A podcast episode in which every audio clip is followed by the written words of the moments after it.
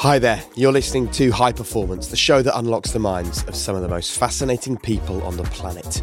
I'm Jake Humphrey, and alongside Damian Hughes, an expert in high performing team cultures, we learn from the stories, successes, and struggles of our guests, allowing us all to explore, be challenged, and to grow. Here's what's coming up today biggest thing we say at the Hand and Flowers is every time a dish goes onto the pass before it goes to the guest, there has to be a little bit of sadness in the chef that's on the pass that he's not eating that dish. We were the first British pub to win two Michelin stars, and it's amazing. It's that kind of pub environment, and it was all about working really hard, playing really hard. High performance, I think, is a self driven thing. Then you need to surround yourself by people who also want to perform at that level. And it's also, it's not an overnight thing. It's a long journey. It's a long thing to that point of success or where you think you're successful. The only person that can do this is you. You are in control of your own destiny. And I wouldn't swap that for anything. So, on this episode of the show, we welcome a culinary great, a culinary visionary.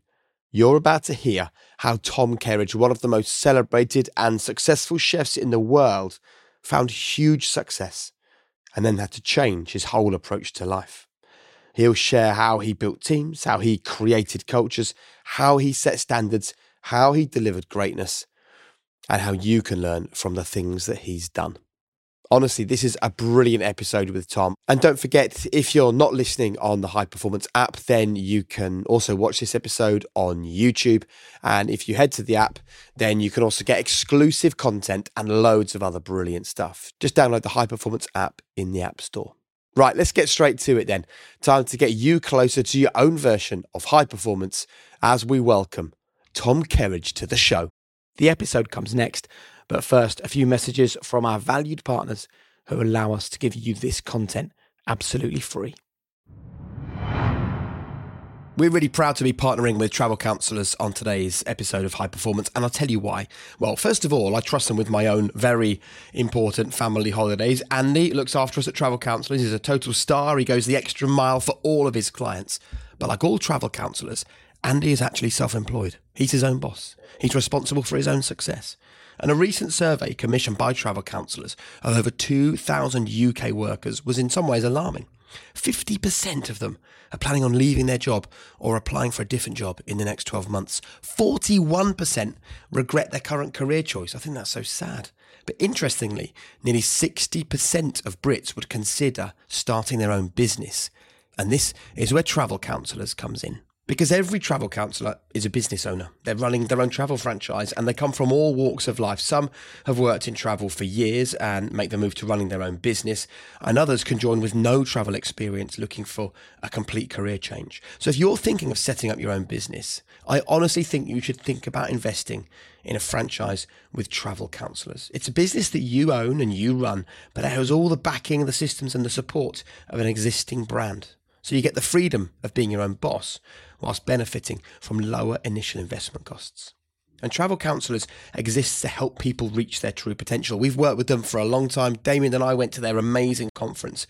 And I tell you, the culture at travel counsellors is incredible. They have this leading performance mindset at the very centre of what they're doing. And that's why this partnership with high performance makes so much sense because we both share the passion for being the best that we can be, but also empowering people to be the best that they can be. So if you're ready to reach your peak potential as a travel entrepreneur, have the freedom to work from anywhere with the backing and support of a trusted brand, just explore it. Just go right now to travelcounsellors.co.uk forward slash HPP to find out more. That's travelcounsellors.co.uk forward slash HPP. I just want to take a very quick moment to talk to you about something that I really love my Whoop band. This is wearable fitness tech that feeds back what's actually going on inside my body. After hundreds of conversations on this podcast, I'm told all the time that consistency is king. And what does Whoop do? It tells me about my strain, it tells me about my sleep, it tells me about my recovery. Once I used to think that I was the kind of person that could cope with high stress, without a lot of sleep, without going to the gym for a couple of weeks. And then I got Whoop and then I got the truth. I mean, I can take a look at my phone right now because last night I was at an event for my daughter. I needed eight and a half hours sleep. I got less than five hours. What does that mean if I click recovery? Well, it tells me my recovery is only 43% and that my heart rate variability, my HRV, how my heart's beating, is lower than its usual range. So that then tells me that today needs to be a recovery day, not a heavy gym day. Honestly, Whoop has changed the way that I feel uh, about everything. And I'd love it to do the same for you. So if you want to get involved, then you can. Just go to join.whoop.com forward slash HPP and you can join risk free for 30 days with no commitment. It's changed my life. It might do the same for you. Mom deserves the best, and there's no better place to shop for Mother's Day than Whole Foods Market. They're your destination for unbeatable savings, from premium gifts to show-stopping flowers and irresistible desserts. Start by saving 33% with Prime on all body care and candles. Then get a 15-stem bunch of tulips for just $9.99 each with Prime. Round out Mom's menu with festive rosé, irresistible berry chantilly cake, and more special treats. Come celebrate Mother's Day at Whole Foods Market. When you're ready to pop the question, the last thing you want to do is second guess the ring. At Bluenile.com, you can design a one of a kind ring with the ease and convenience of shopping online. Choose your diamond and setting. When you find the one, you'll get it delivered right to your door. Go to Bluenile.com and use promo code LISTEN to get $50 off your purchase of $500 or more. That's code LISTEN at Bluenile.com for $50 off your purchase. Bluenile.com code LISTEN. Quality sleep is essential. That's why the Sleep Number Smart Bed is designed for your ever evolving sleep needs. Need a bed that's firmer or softer on either side? Helps you sleep at a comfortable temperature? Sleep Number Smart Beds let you individualize your comfort so you sleep better together. JD Power ranks Sleep Number number 1 in customer satisfaction with mattresses purchased in-store. And now, save 50% on the Sleep Number limited edition Smart Bed for a limited time. For JD Power 2023 award information, visit jdpower.com/awards. Only at a Sleep Number store or sleepnumber.com.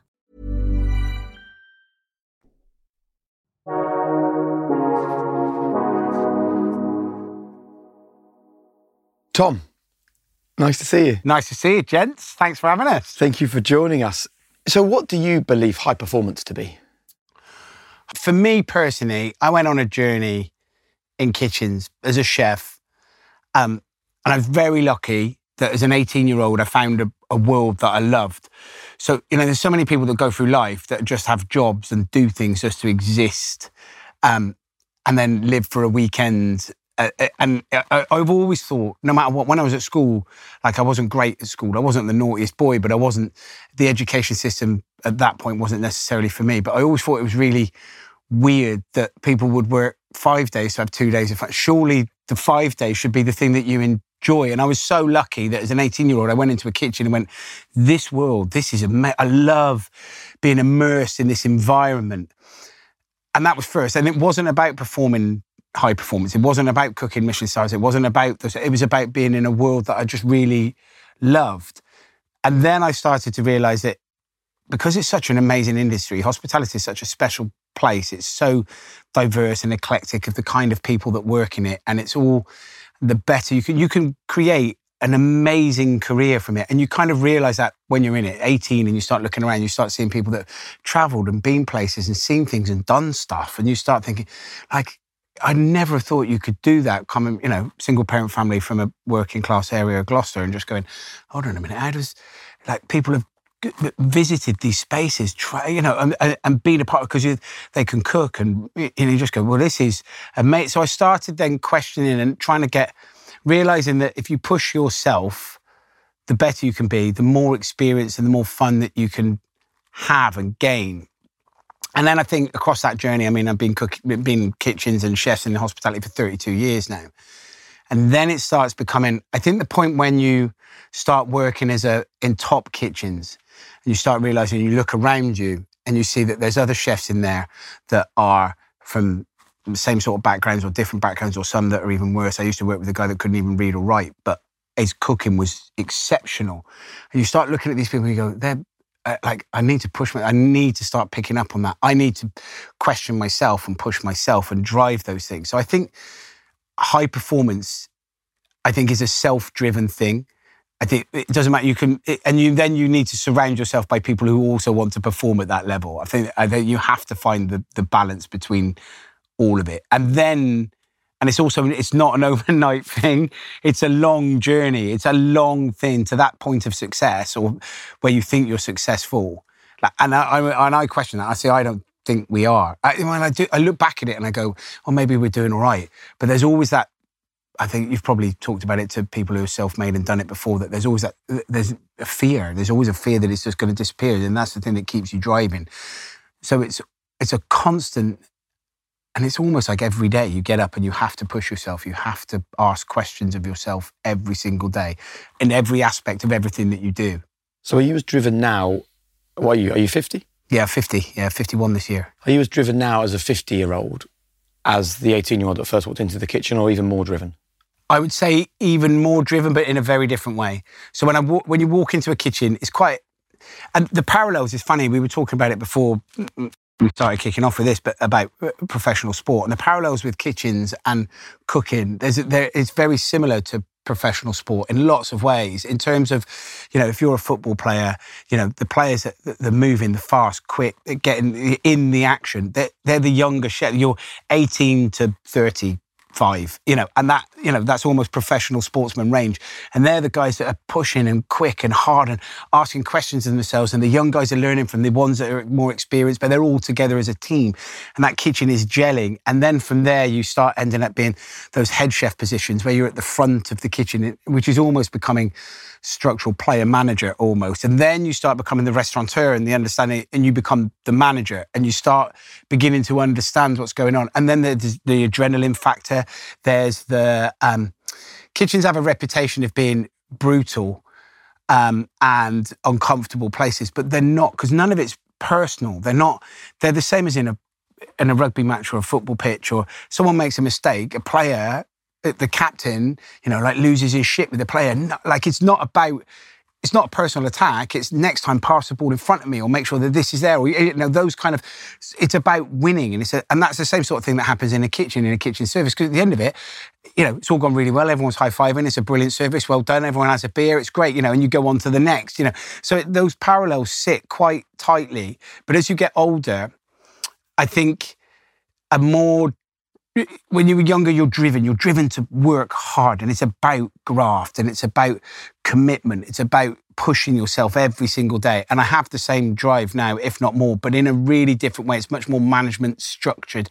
It's much more, you know, we have six restaurants, we have an, a, a festival business, we do books, we do television, in a production company, all of those sort of things. So it's about trying to organize and structure, you know, deals that are right, make sure that the business runs properly, you know where the cling film is kept, and you know, I, I, like uh, uh, uh, I, the rota writing, I, don't deal with now. I do deal with how many staff are on and ask them those sort of questions. But you know, that that day to day grind, I'm not in. But I am very much hands on of trying to create and push and push myself, and also I think give the team opportunities to grow as well. That's a big thing. The like, I like the parallels there where you're talking about the football and and the parallels with the kitchen and it reminds me of that great quote from Arrigo Sacchi, the old Italian manager, that said, You don't need to have been a horse to be a jockey. You know, when people used to criticise his lack of playing career. Yeah. Do you think you could be a good leader now, though, if you hadn't have done those years in the kitchen? Oh, no, absolutely not. No, you need to, you need to come through an understanding of how kitchens work. Kitchens are really eclectic. It's a wonderful mix of different people, and it slightly attracts people that are I don't know, a little bit left field, a little bit outside of normal society um, kind of thinking. You know, people that are quite often um, kitchens have got loads of chefs in them that have, uh, you know, maybe ADHD, some form of, you know, communicative kind of difficulties, or people that, you know, are not really sociable, or they're really sociable, but they're, they're prone to, I don't know, addiction issues. They're prone to, like, just people that are um, don't necessarily conform to the norms of society, very similar to the kind of like musicians or, you know, that kind of world that people are creative. Um, and what happens is that you need to understand those people. You need to be able to connect. You need to be able to get the best out of those people. And you can only get the best and understand those people from working with them, being with them, um, connecting with them. Understand. How do you connect with like genuine connection with these people? What's the secret to that? Um, I, I couldn't tell you the secret, but I do think you need to talk to people. You need to be honest. I think all good leaders have good communication skills. I think all good leaders try to connect with an individual, even if it's just for eh, 10 seconds. Mm. Ask them how their day was. You know, if there's a young 18 year old chef that's in our kitchen and I haven't been into one of the kitchens for, I don't know, two weeks because I've been all around and I get in there and there's a young chef that's just started, it's really important for me to go and say hello to them, welcome them, for their point of view of them going, oh my God, that's the, the owner. They might have seen me on the telly. They might have a book. They might, you know, and they're in the business and make them feel welcome. And just for those points, you need to understand ask their name, try and remember their name. You know, all these sort of things are really, really important. And then I think um, try, just ask personal little bits from them, but then also. A lot of it comes from banter. A lot of it comes from, you know, taking the mickey. A lot of it comes from just making them feel that they're part of a crew. And I think that's so, so important to team building um, and I imagine it's in every industry and every business, but I can only talk about it with the way that kitchens and restaurants kind of work. But there is a, a connectivity of how people work. And, and then people find their own kind of social standing, don't they? They find their own position in that group. But you have to make the group accessible for those people to feel that they can grow and be a part of. And what the secret to that is, I couldn't, I like, I don't know. I think you've just got to be yeah. in it.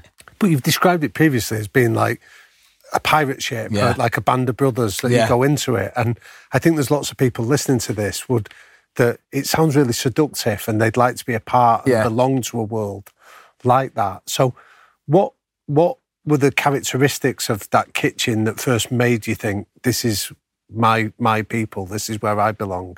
So my world um, when I first went into it as an 18 year old, one of the first kitchens that I left, I mean, there was always lots of Mickey taken. There was always knives being hidden. There was always your shoes being vac packed and and dumped in a stock pot. There was always like stuff that was going on. It was always you'd leave the, the kitchen one night and your whole car was cling filmed up, and you'd just be like, oh my god, like you know, like just loads of just like absolute. Idiots. And what did that do for the environment? Like it made it it has to be controlled because if it's with the wrong person, it would feel like bullying. But actually, if it's somebody that, you know, like as they all drive off, beeping their horn, laughing at you, pulling the wanker sign, you're just like, like it's funny. Do you know what I mean? You're just like, oh, like hurry up, get the drinks in because they're going to the pub. You're going to meet them there for last order. There's all that kind of banter stuff that goes on.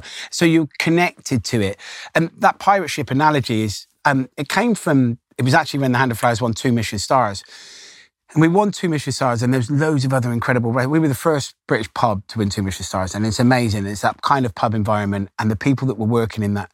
Um, there's a connect. I mean, tattooed, drinking. I was a big drinking culture when we won two stars. Like for me, and it was led by me. I was a huge drinker at that point, massive, and it was all about working really hard, playing really hard, being a part of. Everyone was on this journey that I was leading it from the front, and we were on it, and we were shotgunning cans of Stella before a Sunday lunchtime, and just this kind of uh, attitude. And then there were other two Michelin star restaurants like the Manoir or the Gavroche or these well established places that everyone was in hundred pound like chef's jackets and everyone was smart and ironed and crisp and like and we were like a bunch of blokes in tracksuit bottoms and t-shirts and stripy aprons that cost eight pound. Do, do, you know what I mean? And it was just like this kind of our cooking when it came to the plate and what we did was equal. So all of these guys I thought were like the Royal Navy and we were like a pirate ship that was equal to them or if not more scary to them because we, it was this bunch of like crazy lunatics that were shotgunning Stella and winning two Michelin stars. You know, it was kind of this a like full on immersive experience. And when everyone came to work, they were just in it and on this massive journey. And since then, we've kind of removed that like I've stopped drinking and the whole world has, has, slightly changed and it's become much more professional and much more driven. But there's, you still have to have that connection, that excitement, that buzz that young chefs have come into, that adrenaline fueled thing. I think there's a really powerful lesson there that we go, well, if you want to be successful, this is how you have to act. This is how you have to dress. This is where you have to go to school, and these have to be your values and your behaviours. And we talk a lot about values, behaviours, non-negotiables on this podcast. But you've just described almost the antithesis of Le Manoir or Gavroche, Yeah. but incredible success. Yeah. We wouldn't be, it wouldn't, I, that, that and I think the, dip, I couldn't tell people to behave like that if I wasn't the person that was doing it because it was uncompromised. The food was uncompromised. The quality of the ingredients, the way that we cooked it, the things that came to the past, we, nothing. There was never, ever a that'll do attitude when it came to the food, the time we would be in at work. If we had to be there at six o'clock in the morning, but we haven't been in bed till two, we that's it. We'd be there. You'd be there. You'd be there. You would graft. You would work. The lifestyle that kind of surrounded it that I was in was very, very different, and it wouldn't work now unless you're that person that's doing it. Now, there's a number of restaurants that've got that high energy that are places even now. So there's a an amazing chef. It's not the same, but it's got the same sort of kind of connective build energy. Gareth Ward at a restaurant called Ynyshir, which is number one UK restaurant, which is over in Wales. And, you know, there's a brilliant energy for him, his team. He's created the same sort of thing. And he's been on this journey from zero, one to two stars, to Britain's best restaurant to this. And they've got this, they've got this connection of their team that are all in this together, immersed in this feeling. It's the same thing. If you remove Gareth, like if you remove me at that point, it wouldn't be the same. And you'd, you'd never walk into that kitchen as an owner and want that world to be happening around you because you wouldn't trust it. Did you stumble into this culture, or was it a specific? You know, did you look at another chef and think, "Look how he operated. He was a maverick. That needs to be me." Or No, I think what happened is that I was driven to to get to that point. When we won the first Michelin star, we won it within the first 10 months of opening. And my friends within the industry at that point were people like Sat Baines and Claude Bosi and Simon Rogan, who are now two and three Michelin star chefs that have, and we were all in this driven world and they were top end, smart, amazing restaurants. We were a pub. You know, Daniel Clifford, who's got a place in Cambridge, is, is a, a great mate. And he was the one that rang me up and said, we won a star. And again, Dan, it was all very sharp and pushed and driven. And I was in that world and I started, and they, everyone else started winning. Two, Daniel had two stars. Other chefs, uh, Claude had two stars. And it was just like, you're eating in those restaurants, you start looking at how are they what how have they achieved two stars? What have they got? Consistency. They have their own personality. They have a drive for, you know, there is uncompromise in the dining room and the food that comes out the kitchen. So that drive for perfection, I think, is, is probably a, it's a flaw in my personality that then hit an addiction issue. That you go right, I, I'm in it, but I need a release. If I'm driving to this point and I'm pushing myself from six, seven a.m.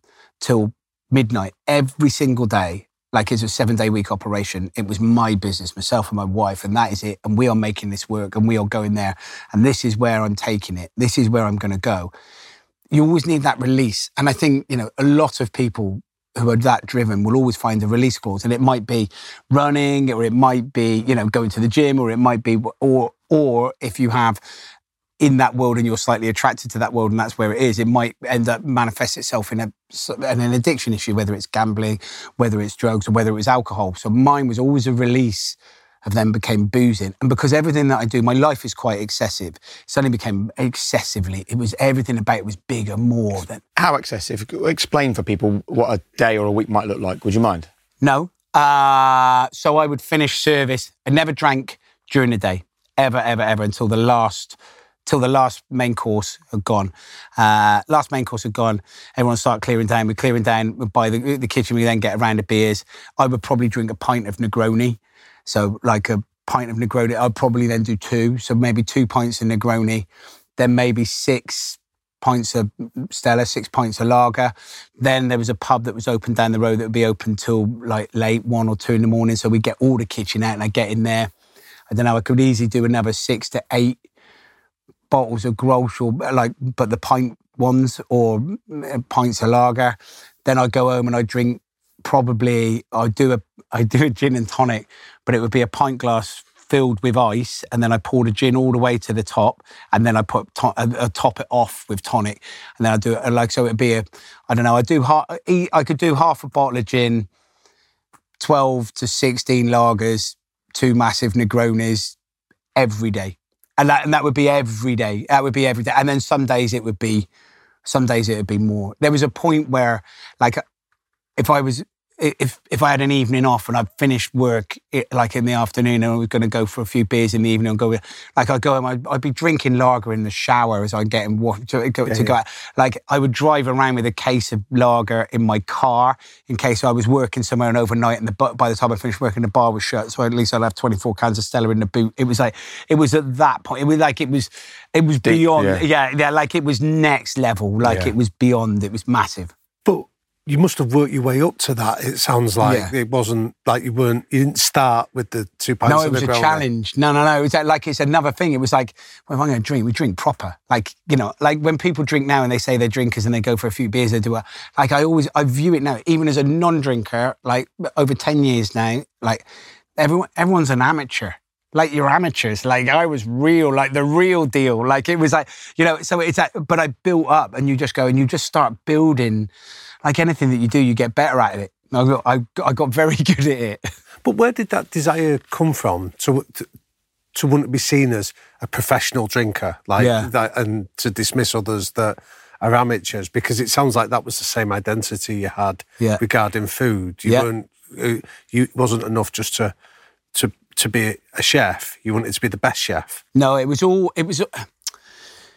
I don't know. It, it just felt everything that I did at that time was immersed in the whole thing. And we were very lucky because the Hand and Flowers uh, achieved two Michelin stars. We won UK Best Restaurant of the Year a couple of years in a row. We won Best Pub of the Year. We won, I've won Great British Menu twice in a row. I won like so the whole world, everything was great, and and I was massively drinking. Everything was huge. This this buzzing world, and it was it was a part of the circle. It was a part of the drive. It was a part of that life of connecting, of driving everything. That push, that desire.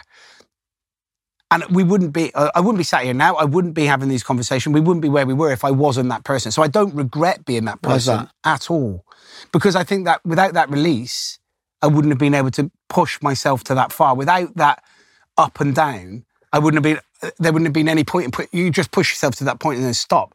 I needed to go there, and then get massively drunk and self-indulged and have an amazing like it was this amazing whirlwind of like five ten years of like chaos i absolutely loved so do you think when you look back on that then tom that that you'd have been successful professionally if you hadn't have been doing that i think we'd have been very successful to a point I, I, mean, I can't say would we have achieved two Michelin stars, would we be the people that we are, would we without having gone through that journey. But I love the fact that I've been through that journey. I see they're all life experiences, and yeah. I love, and then to have gone to that extreme, and then to have stopped and gone right, okay, that's a period. Now I'm done with that. I can't do it anymore. I know I can't do it anymore. It's a part of my life. The, the fact that I have complete control over it now is like. I love the fact that I can do that. I love the fact that I I believe that if I go, I can do that, I, I can do it. I, I, I, like that. And they're life lessons. And you only learn that from doing stuff, don't you? This is so interesting because really, every, all of these big moments, whether it's becoming you know, the very best chef you can be, one of the most celebrated chefs in the world, or being the very best drinker you can be and leading the way into the pub, or making the decision to go, right now it's over. Yeah.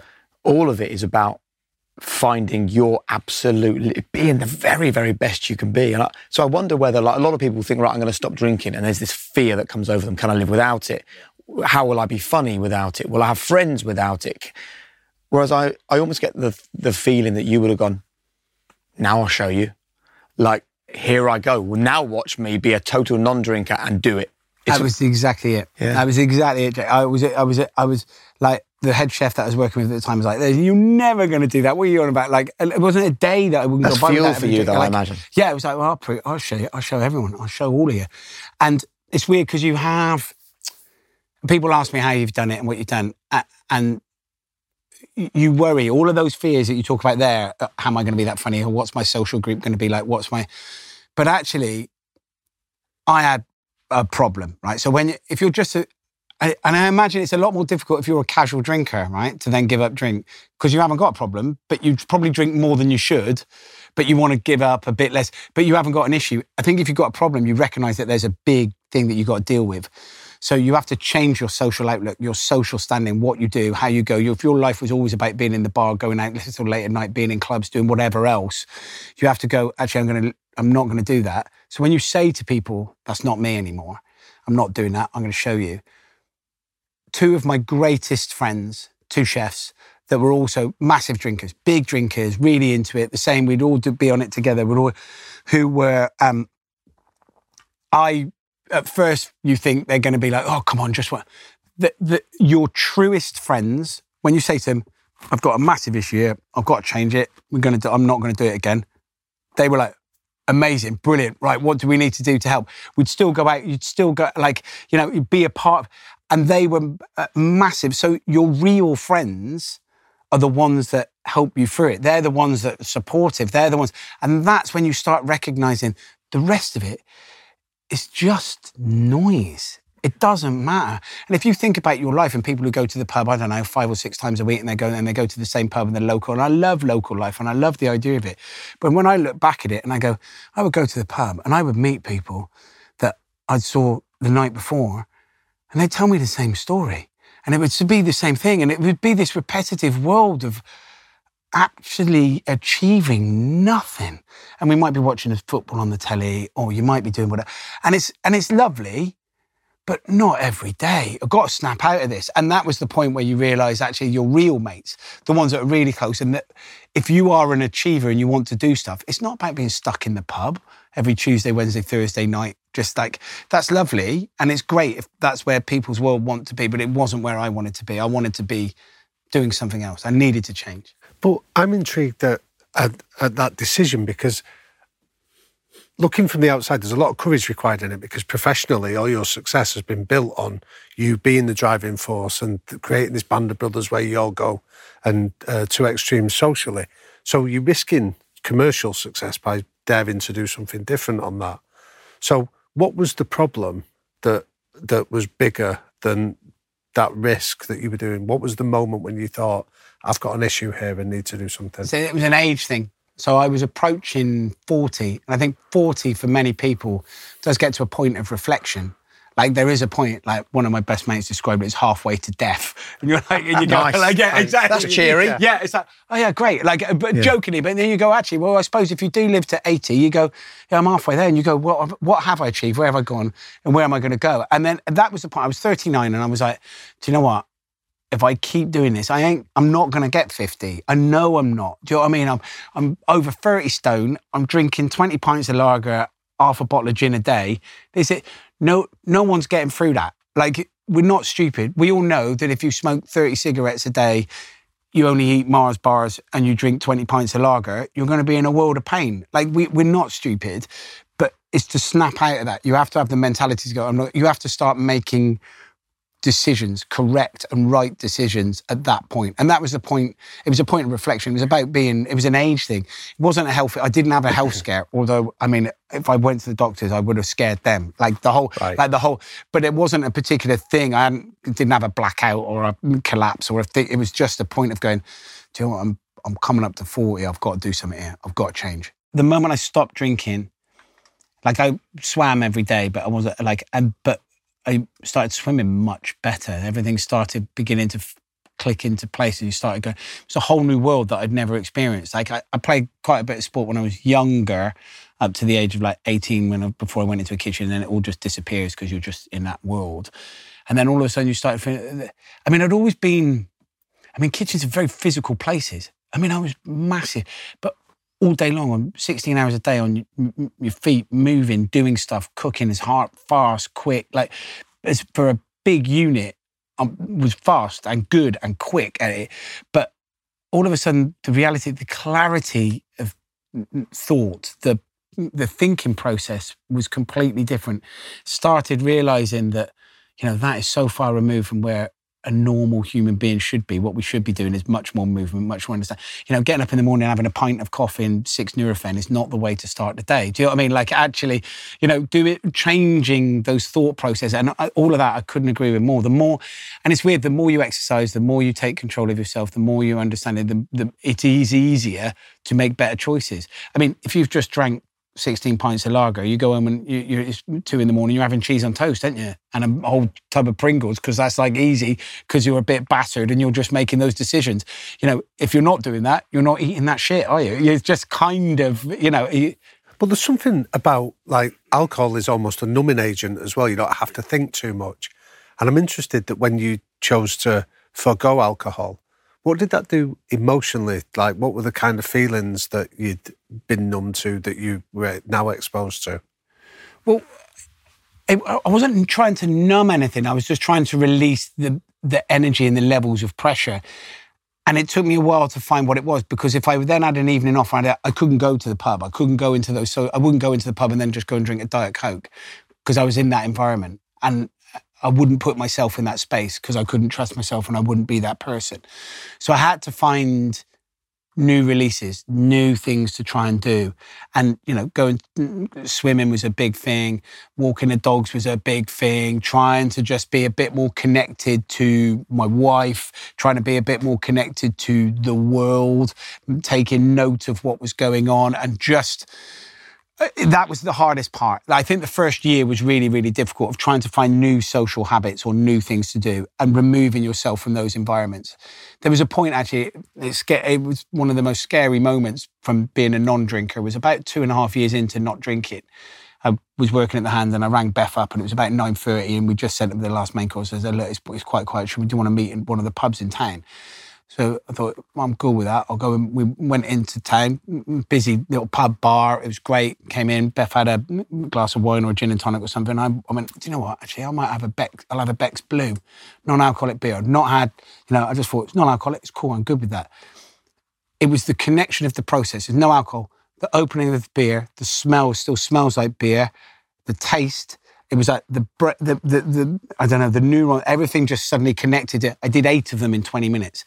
I was like, I was on it. I was on, I was on it. I was on it. And I was, I was like, I started and I looked at Beth. I was like, is it, I, I found myself in this whole world again. It was terrible. I was like, 20 minutes, I've done eight bottles of non-alcoholic beer. I'm in that zone of chaos again. I've got, got to remove myself and that was the, that was the final point of just going. That's it. I cannot. I can't associate. Yeah, I can't yeah. have anything non-alcoholic like you know because it takes you into this world. There's this little kind of like uh, uh, like demon thing that's in there that just grabs it. And it shows you he's still there. Yeah, exactly. And it goes, and that was the point that made me go, I can't go near it. I can't. I can't go near it.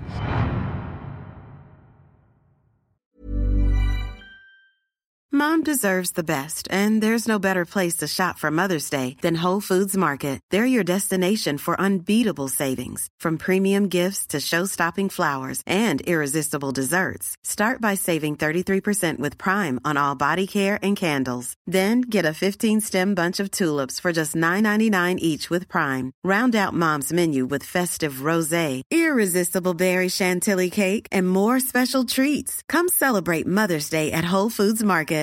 Ready to pop the question? The jewelers at BlueNile.com have got sparkle down to a science with beautiful lab grown diamonds worthy of your most brilliant moments. Their lab grown diamonds are independently graded and guaranteed identical to natural diamonds, and they're ready to ship to your door. Go to Bluenile.com and use promo code LISTEN to get $50 off your purchase of $500 or more. That's code LISTEN at Bluenile.com for $50 off. Bluenile.com code LISTEN. Quality sleep is essential. That's why the Sleep Number Smart Bed is designed for your ever evolving sleep needs. Need a bed that's firmer or softer on either side? Helps you sleep at a comfortable temperature? Sleep Number Smart Beds let you individualize your comfort so you sleep better together. JD Power ranks Sleep Number number 1 in customer satisfaction with mattresses purchased in-store. And now, save 50% on the Sleep Number limited edition Smart Bed for a limited time. For JD Power 2023 award information, visit jdpower.com/awards. Only at a Sleep Number store or sleepnumber.com.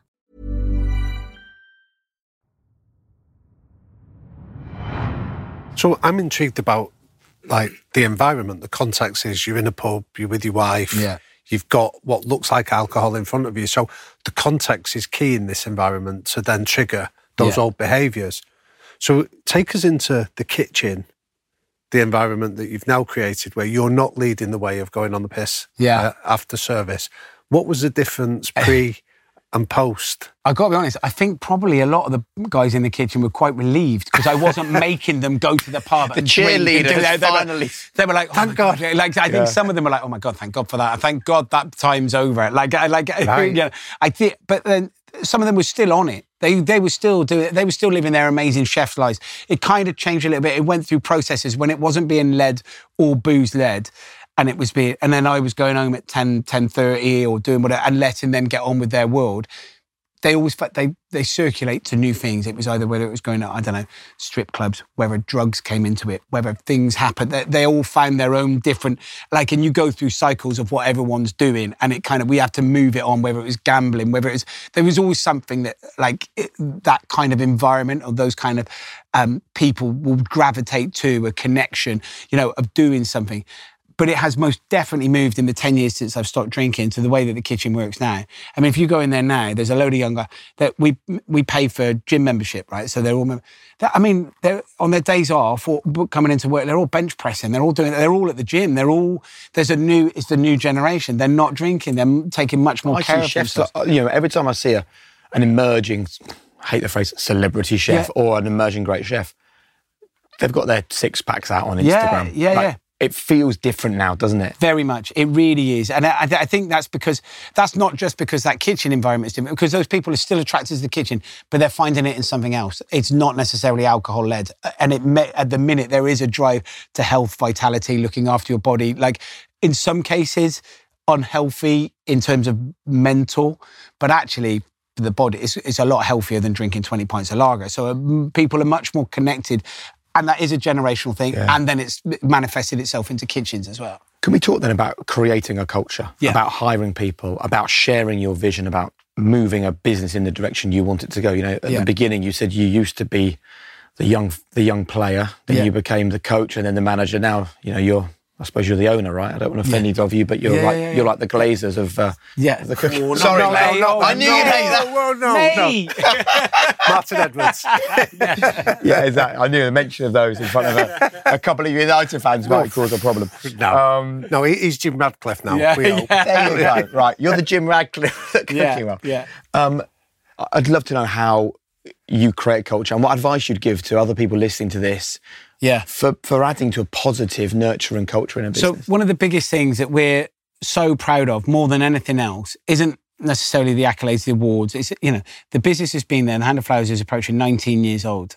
Um, and we have people that have been in that business 17, 15 years, 10 years, 12 years. Like that, we've got so, we must have about 30 people in that company that have done over 10 years with us. And we've got another 15 that are approaching 10.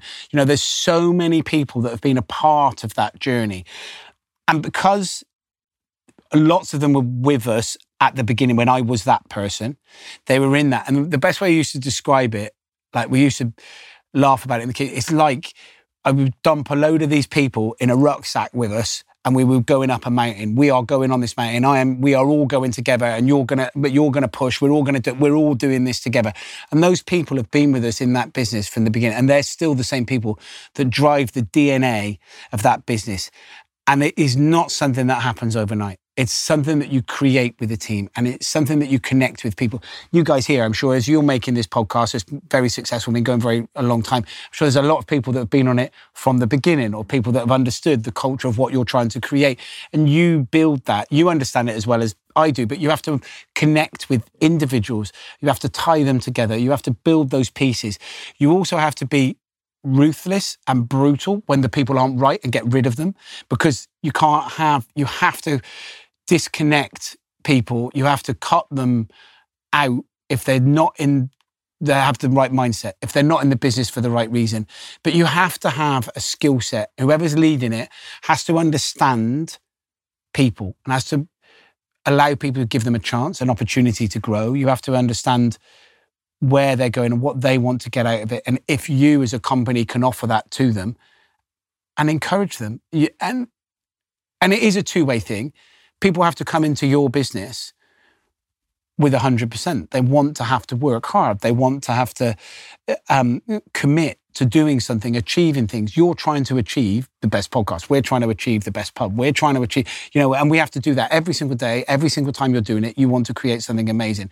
So if you're coming into this and you're just, it's just a job, mm. it's just coming, you're just coming to work, yep. you're not the right person. Now, that's not to say that we don't need people that just come to work because the Hand and Flowers has 19 bedrooms. It, it- it's open seven days a week.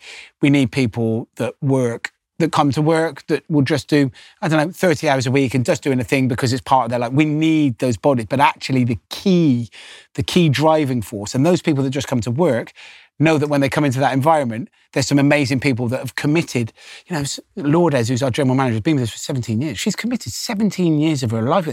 Like Katie, who's our restaurant manager, 15 years this next week. 15 years of her life. She's committed to a bit. Now, that for me is an honor. I'm privileged. I'm so like, my God, she, 15 years of someone's life is absolutely huge to their like growth, their determ- their determination. They want to be a part of it, but they've, you know, I've had their lives, their careers in my hands. Now that is a massive responsibility. So I feel like hugely responsible for all of them. So you have to connect and understand. So building that culture comes from, I think. You have to connect with individuals and you have to allow them to grow personally and professionally. You have to give them opportunities. You have to stand back as well. Let them grow and make mistakes.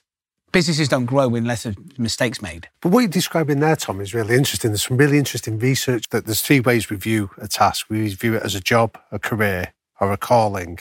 So a job is you just come in and you just Yeah. you, you you might just be boiling a Yeah, you're so- trying to uh, earn some money yeah, to make some potatoes, and Yeah, it's yeah. more about that. Yeah. A career is you want to boil those potatoes as well as you can because you'd like to get a head chef position. Yeah. And a calling is where you're going, no, no, we want to be doing something spectacular. We to be changing the industry. We to be delivering this incredible experience. Now, you've obviously had this sense of calling, that moment when you arrived in it. How would you describe that? So, when you're recruiting somebody to come and work with you, how do you sort of entice them or seduce them and go, this is what we're doing here? You can be a part of this. So, firstly, you'd hope that they kind of understand what the business is before they even get there. They've done a little bit of research. They don't necessarily have to know who I am, but they have to know where they're applying for a job, what they're doing. You know, they, they're coming to a space that has acc- accolades and is recognised and is, you know, relatively busy in the world of restaurants um, and is established. But from from a front of house point of view, I've never employed anybody um, front of house that has experience of worked in amazing places on just on their CV. Right? I've always employed people, and we've always employed people that have turned up with a personality. They need to connect. If you connect with a guest when they walk through the door, you say hello. Doesn't matter about the skill set. You can learn all of that. That's just a trade. The, the personality trait is the most important. Now, that is something that we can't teach. That's something that you own as individuals. When you walk through that door, you either want to be there and you want to be in this world, or you don't.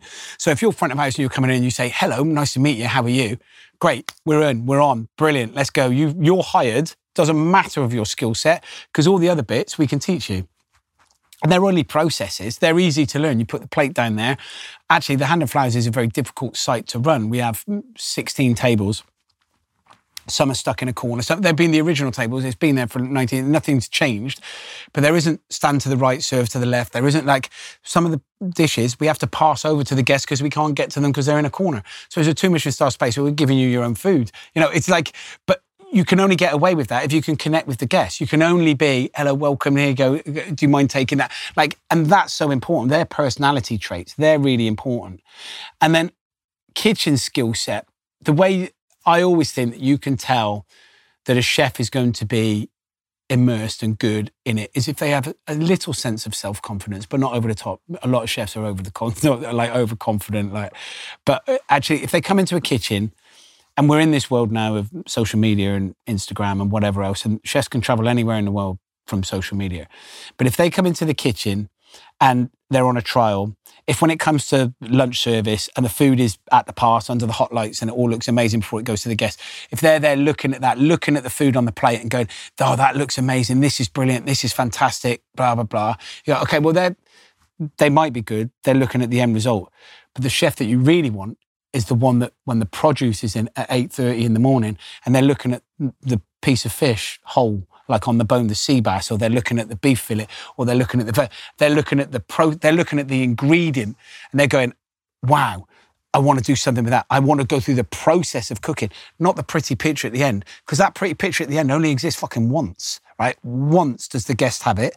Once do they go take a photo of them for their Instagram page. The moment they've cut it, that's it. It's done. Right? That picture's gone. So if you've got, if it tastes like shit, but it looks pretty, right? The moment you've smashed it up, it doesn't look pretty. It still tastes like shit. Like it's got to taste amazing. So the chefs that you go, these are the ones, these are the ones that you can build on, are the ones that go, these carrots are mega. They, I've never seen kale like this. This sea bass is fantastic. The, where do you get your cheese from? How does that, like, when they ask process, uh, the understanding of the ingredient, that's when you go, these guys are going to, this, they've got potential to go so, so far because they're excited about that, not the pretty picture.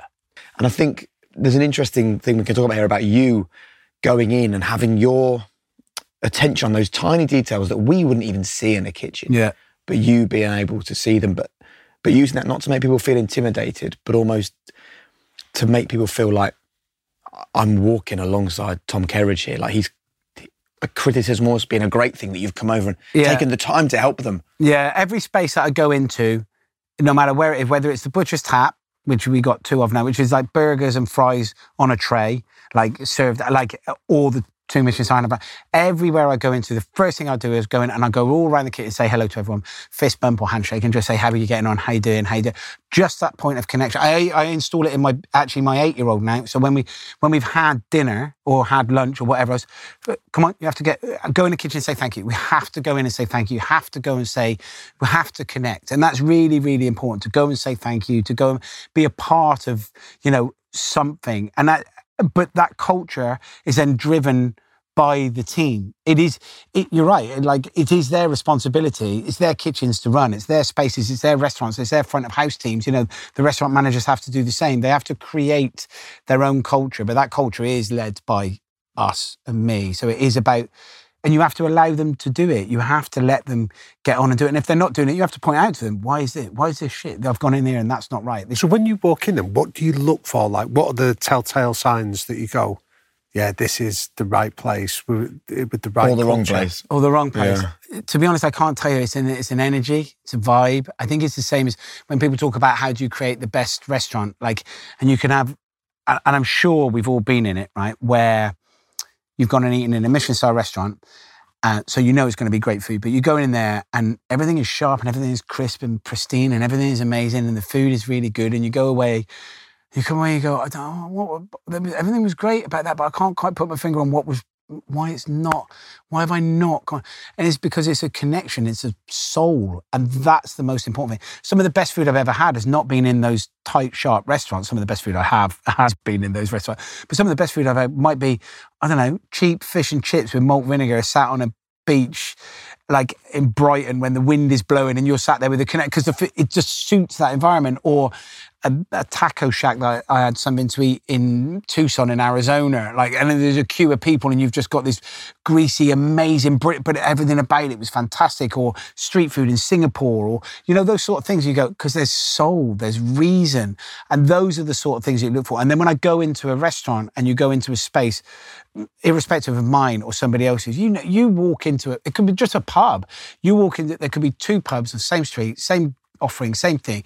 You go into one, and there's something about it. You go, actually, this is where I want to stay and have a couple of beers with my mates and catch up and do whatever else. You go into the other one, and there's just a feeling of, and that comes from an energy, and that energy comes from people, and then it's in, it goes into the building, and they they're the things that make it work. And I can't tell you what that is, apart from a, almost a holistic style soul that human beings can give to spaces an energy and, and, and an ethic and a hard work ethic and a care and all of those little bits. There's an ingredient that you can't add. And it's the same within food and cooking.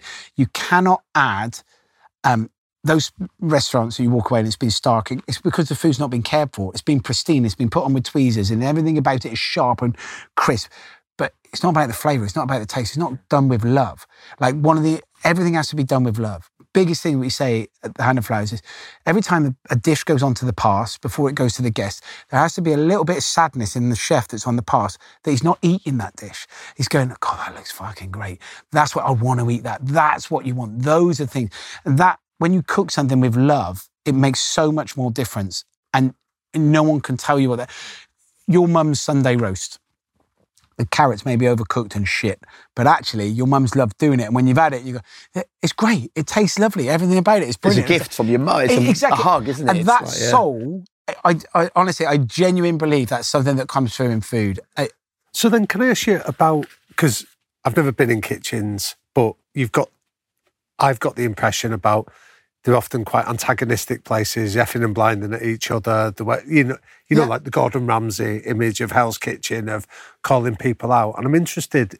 I, I know that's just a very one-dimensional view from Yeah. um, from a certain program that I've watched. yeah. I'm interested in terms of how do you teach people to conduct themselves with each other then? Because to talk about love in the kitchen, to me also replies that you treat each other with respect and dignity and courtesy. Yeah. So I'm interested in terms of how, how people a behave in your process of understanding of youngsters coming through, and you go, you know, then you're expecting 22 year olds respect to an eight, respect for an 18 year old is to be because at some point that 22 year old was where that 18 year old was, and there is. It's like being on a training field. The day that you, the moment you get in there, it's the training at eight o'clock in the morning. It's about the training, the process. No, move there, stand that there, get that going there. Let's hurry, hurry up with that, hurry up with that. It's not about being aggressive, but it is about getting things done. Right. There is a, there has to be a sense of urgency and a sense of want. We're talking about high performance here. You, you can't go. There's nothing lazy. You can't. There's nothing flabby. There's nothing flabby about it. Your business has to be like, has to run. The kitchen has to run like the guys are at the gym.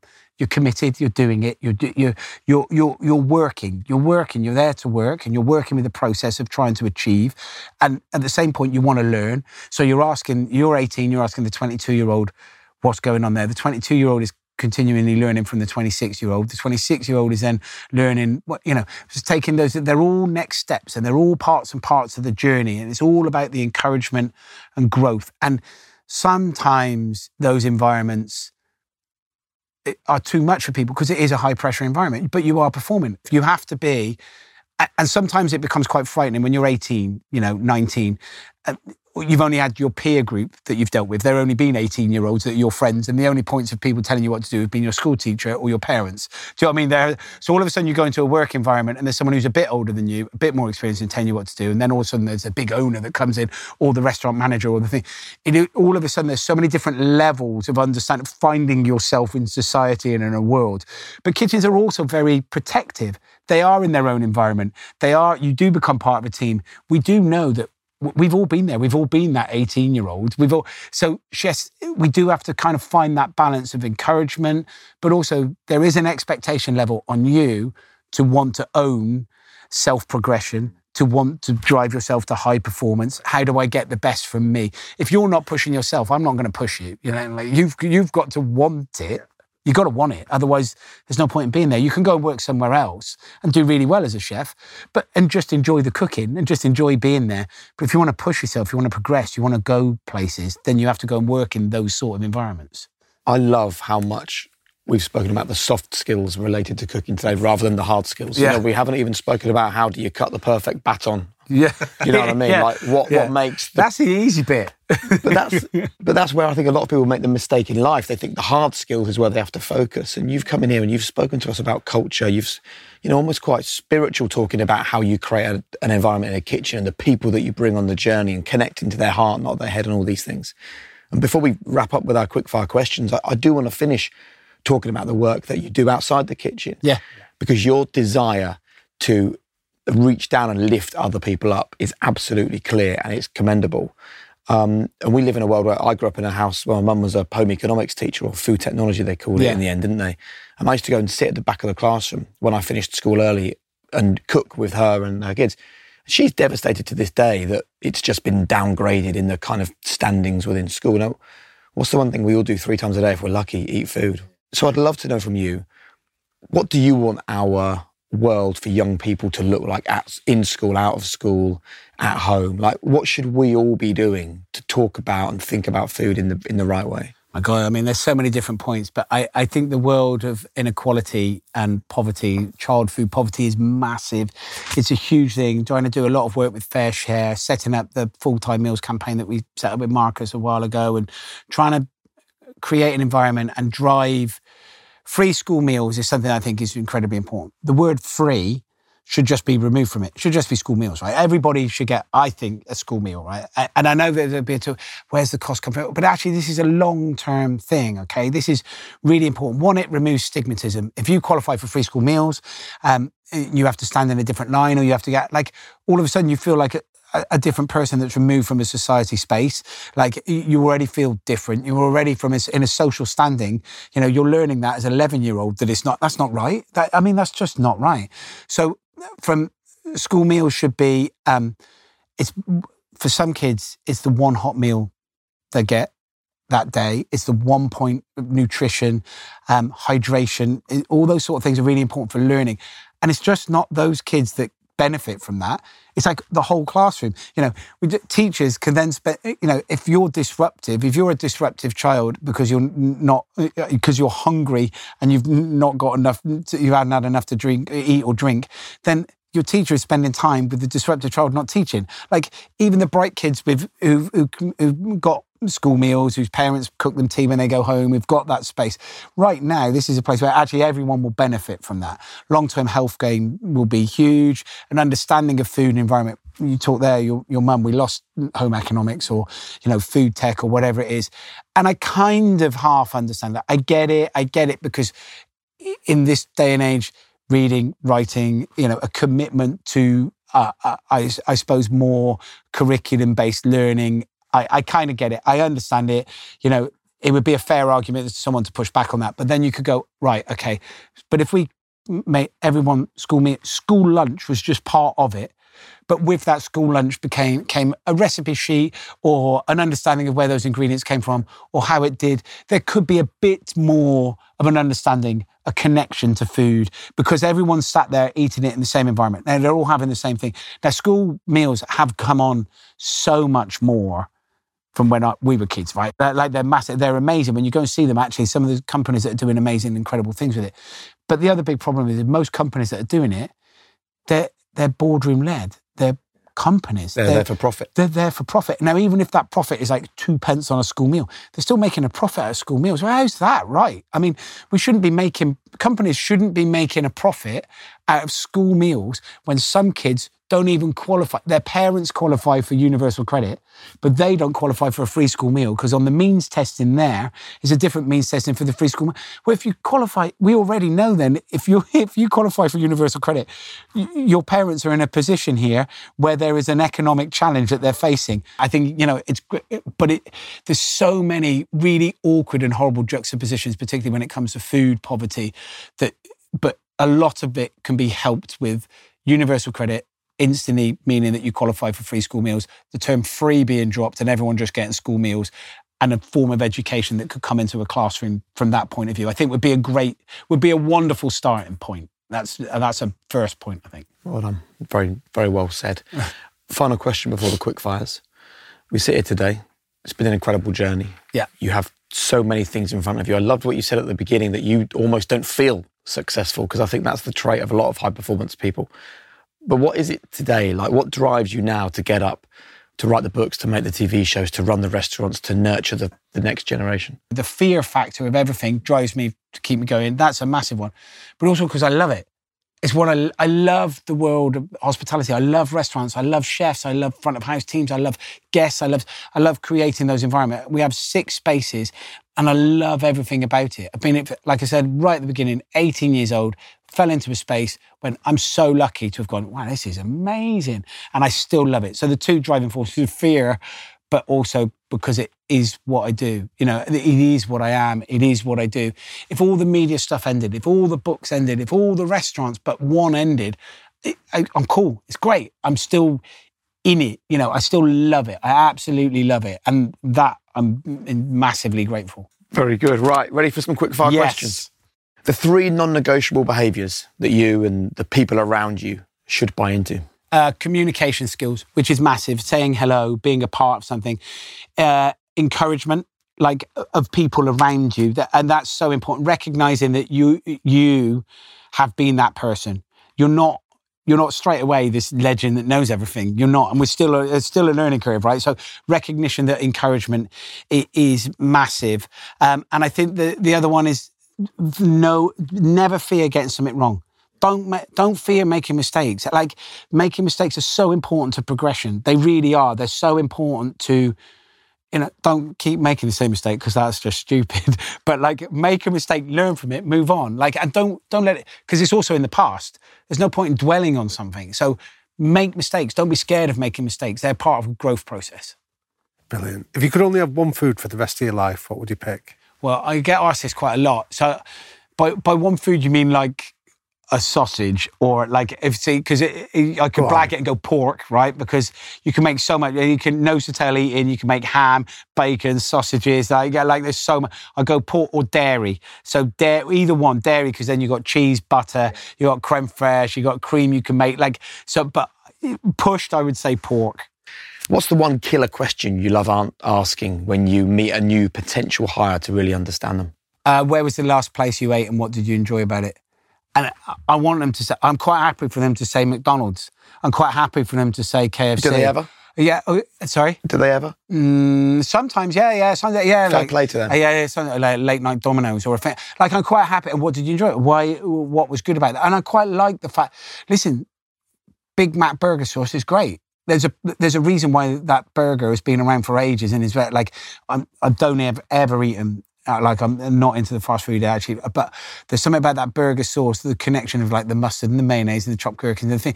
Like, and you, there's a flavour profile, there's an understand. So I don't mind. Like, I like. It doesn't matter what the answer is.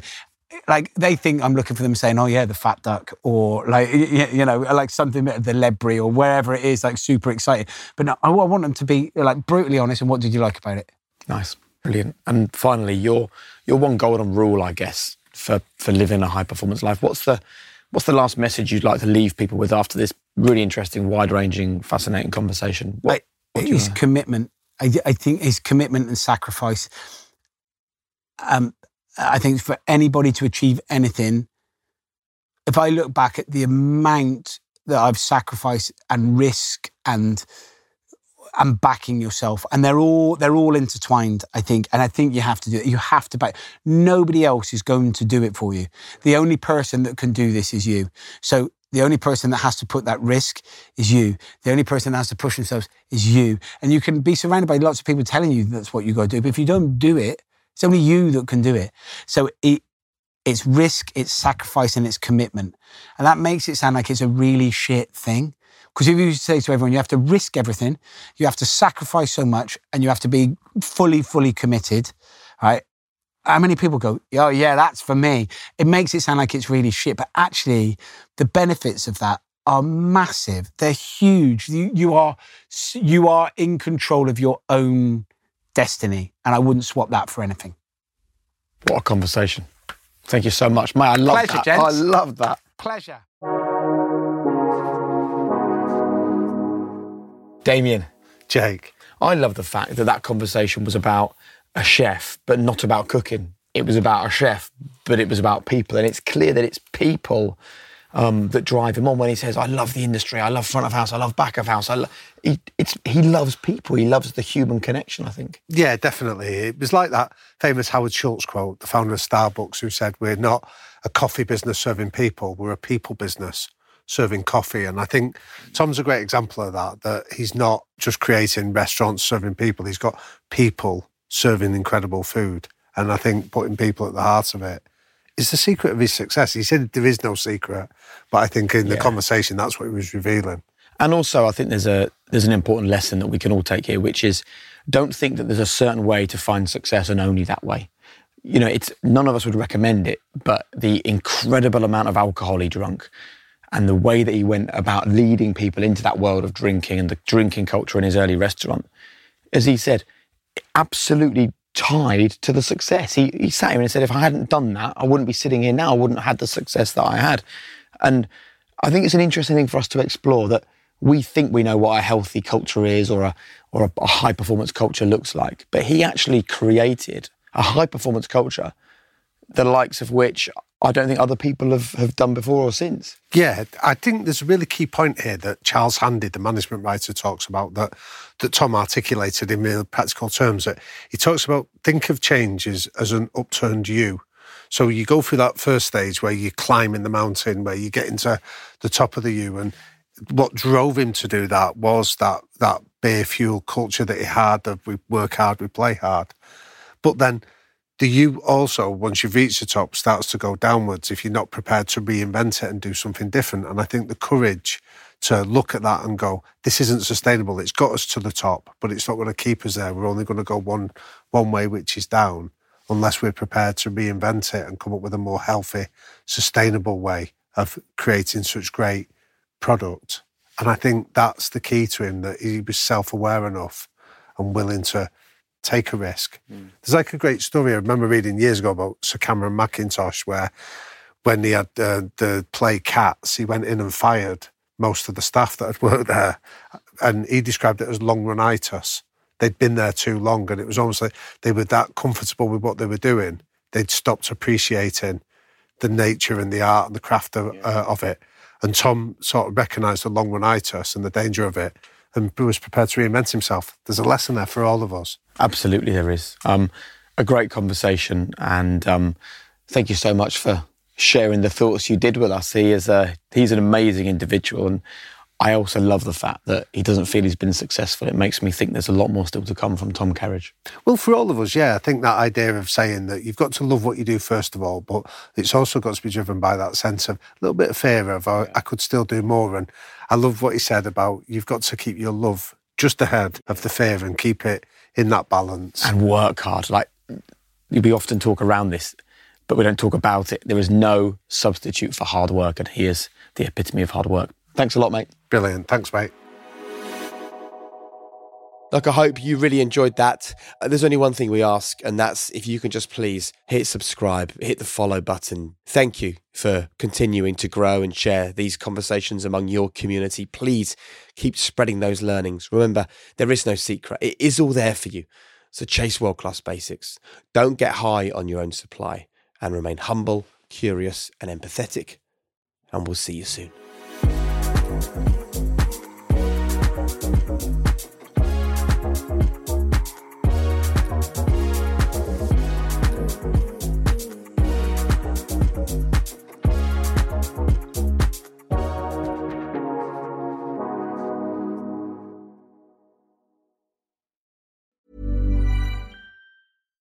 Deserves the best, and there's no better place to shop for Mother's Day than Whole Foods Market. They're your destination for unbeatable savings, from premium gifts to show-stopping flowers and irresistible desserts. Start by saving 33% with Prime on all body care and candles. Then get a 15-stem bunch of tulips for just $9.99 each with Prime. Round out Mom's menu with festive rosé, irresistible berry chantilly cake, and more special treats. Come celebrate Mother's Day at Whole Foods Market. Even when we're on a budget, we still deserve nice things. Quince is a place to scoop up stunning high-end goods for 50 to 80% less than similar brands. They have buttery soft cashmere sweaters starting at $50, luxurious Italian leather bags, and so much more.